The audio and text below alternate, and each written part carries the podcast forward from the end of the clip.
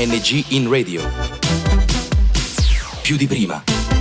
L'agenzia Giovani nel tuo territorio. Qui Ballo della Lucania. Amici di Goitre Radio Web, ben ritrovati. Siete all'ascolto di una nuova puntata di Al di qua del limite. Al microfono per voi Arianna Ranauro e alla parte tecnica Cristian Paolino.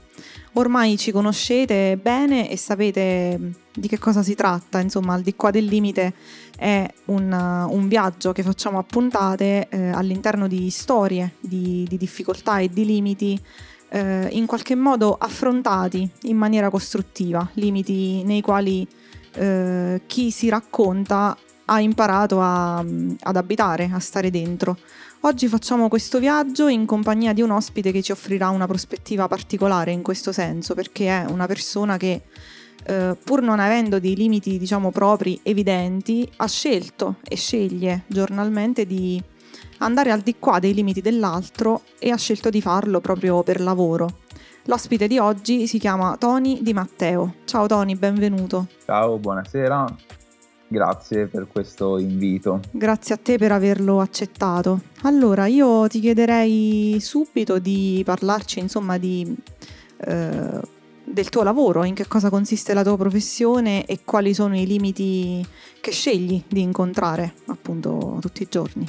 Beh, eh, allora io nel mio lavoro ho incontrato tantissimi limiti, in realtà tantissime persone appunto con, con questi limiti e eh, ad oggi io mi occupo principalmente di, eh, di ragazzi in, in, stato di detenzione, quindi in carcere, eh, però eh, ovviamente non è stato questo il mio lavoro, non lo è sempre stato e chiaramente eh, questo limite di cui mi occupo oggi è un limite eh, prima di tutto fisico e poi se non altro anche appunto eh, molto di più anzi mentale, cioè nel senso che chi è chiuso eh, dentro quattro mura appunto eh, fa, deve fare i conti prima di tutto con i propri limiti, cioè è un posto molto molto particolare.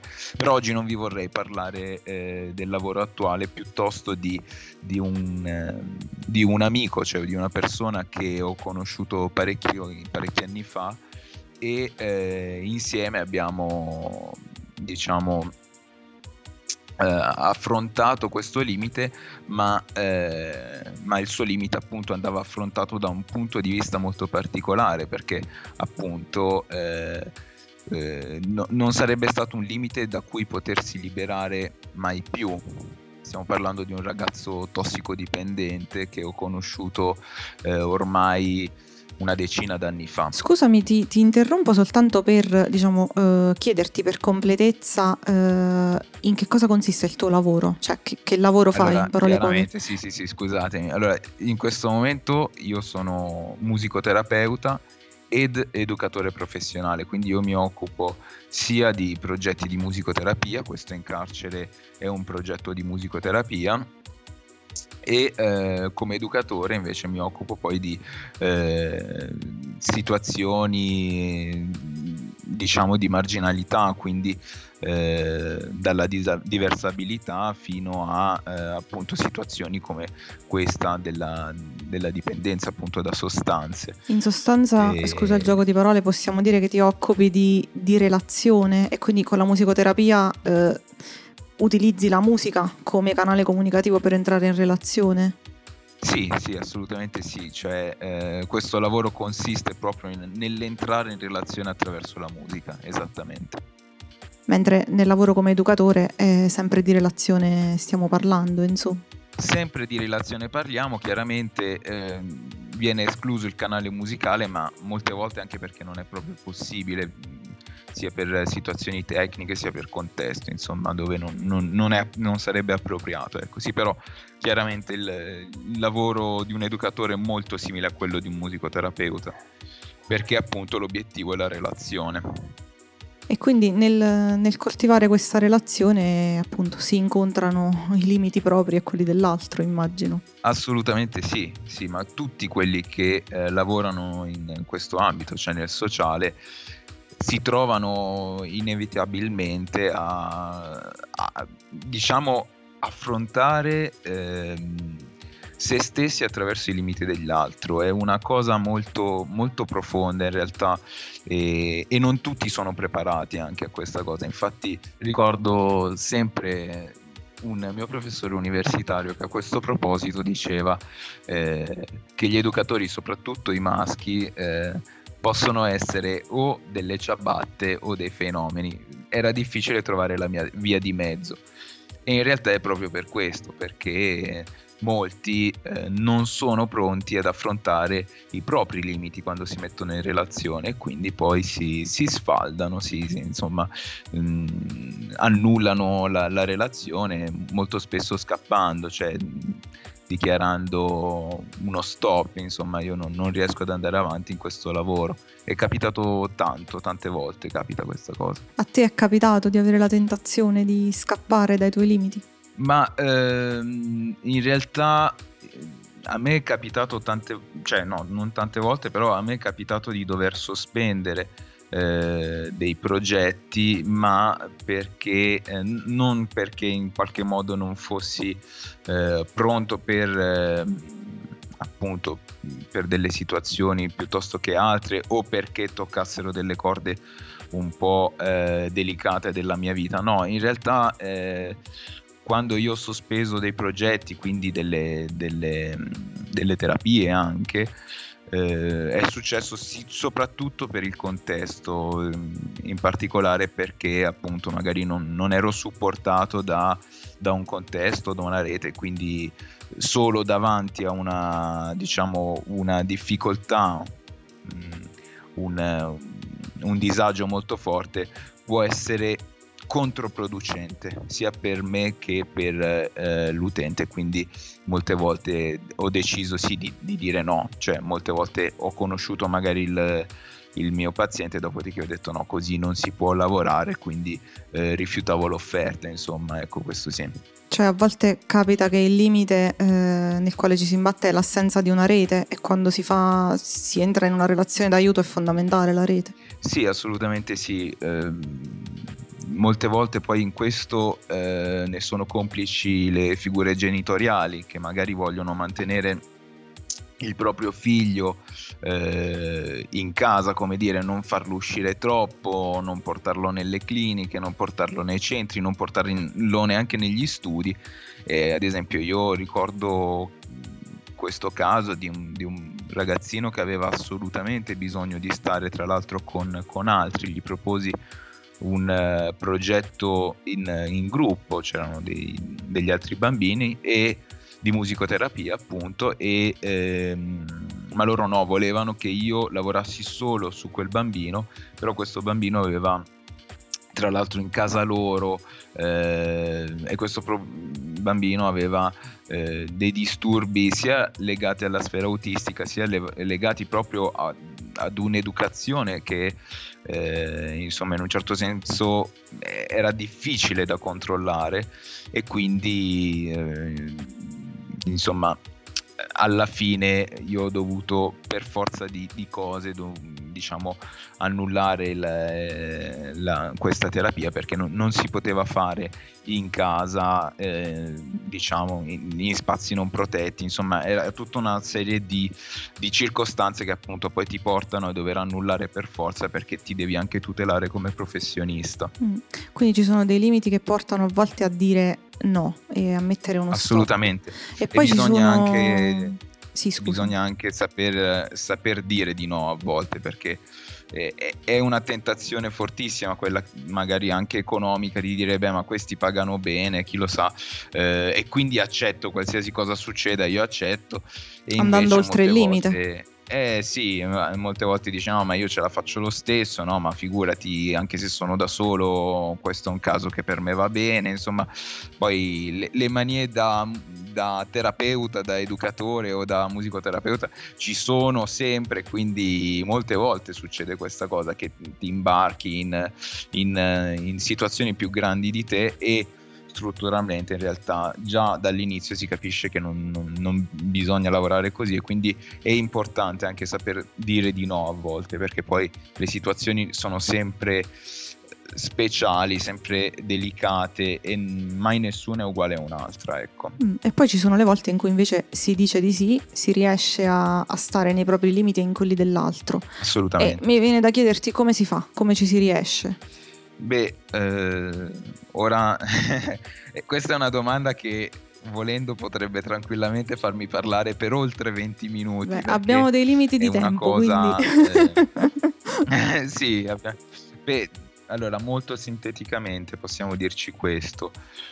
Chi, eh, chi affronta questo lavoro, quindi in un certo senso entra in relazione, prima di tutto deve avere una preparazione personale sua in che cosa consiste questa preparazione? È semplicemente in una, come dire, in una eh, formazione molte volte data in modo, diciamo, anche eh, automatico mi viene da dire, cioè nel senso non è che devo per forza andare eh, da chissà quale guru a prepararmi eh, spiritualmente per questo lavoro, però chiaramente eh, avere un senso chiaro di che cosa si sta facendo e soprattutto perché lo si sta facendo, questo è una cosa che salva la relazione. Quindi in altre parole, se io lavoro e inizio a fare un lavoro come musicoterapeuta o come educatore perché eh, ecco magari questo lavoro paga bene cosa eh, assolutamente errata. Però se eh, per dire mi avvicinassi a questo lavoro in questo senso io eh, sarei un fallito dall'inizio perché a parte che non si guadagna bene ma poi eh, l'aspetto economico ti porta subito a pensare a quanto, quanta fatica stai facendo a fronte della tua paga, ad esempio, e quindi non, già eh, non puoi fare questo tipo di eh, lavoro per una questione economica. E allora entrano in gioco tutta una serie di altre eh, opportunità, cioè allora perché lo potrei fare? Lo potrei fare per una questione di volontariato, per fare del bene nel mondo. Ecco, anche lì quando iniziamo poi a vedere magari questo ragazzo mm, con un ritardo molto importante che inizia a sbavarci addosso, la cosa ci fa schifo e così inizia un po' a crollare sicuramente anche il voler fare il, il supereroe della, della, della società e quindi anche lì viene sfatato questa, se, se, vogliamo, questo aspetto un po' buonista che molti hanno, il croce rossino, la croce rossina. E allora ancora devi scavare ancora di più per capire perché uno dovrebbe arrivare a fare un determinato lavoro così, insomma. E ecco, ora... Tu perché sei arrivato a farlo? Ecco, io sono arrivato a fare questo lavoro perché... Eh, Beh, dovrei prima di tutto parlarti un attimino eh, di, di, diciamo, di alcune mie scelte.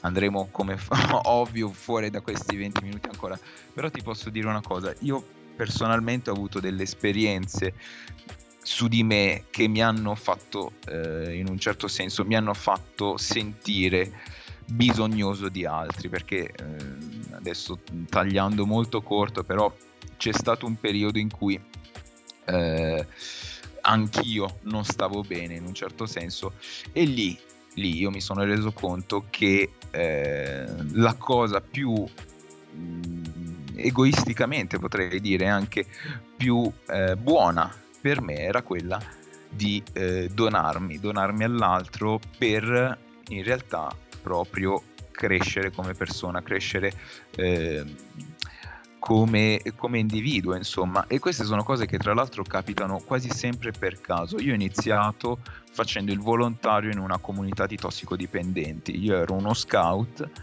e lì io mi sono reso conto che questo posto sfamava in un certo senso, cioè mi, mi saziava riguardo la mia curiosità del mondo, la mia curiosità del, de, di trovare un senso alla mia vita. Ecco, e allora lì io lo trovavo, cioè non mi bastava la mia cameretta, i miei strumenti, eh, sono musicista da quando avevo otto anni, però quella cosa non mi bastava. Cioè, cioè mi stai dicendo che prendendoti cura dell'altro eh, riuscivi a prenderti cura di te stesso? Assolutamente sì, cioè quando uno si prende in carico e, e, e, tra l'altro inizia ad essere speranza per qualcuno, in realtà eh, quest- questa sì che è una vera droga, cioè nel senso tu in- in- improvvisamente eh, ti senti importante e questa importanza è, è effettiva, cioè que- quel qualcuno si sta fidando di te e per quanto tu possa essere un ragazzino volontario,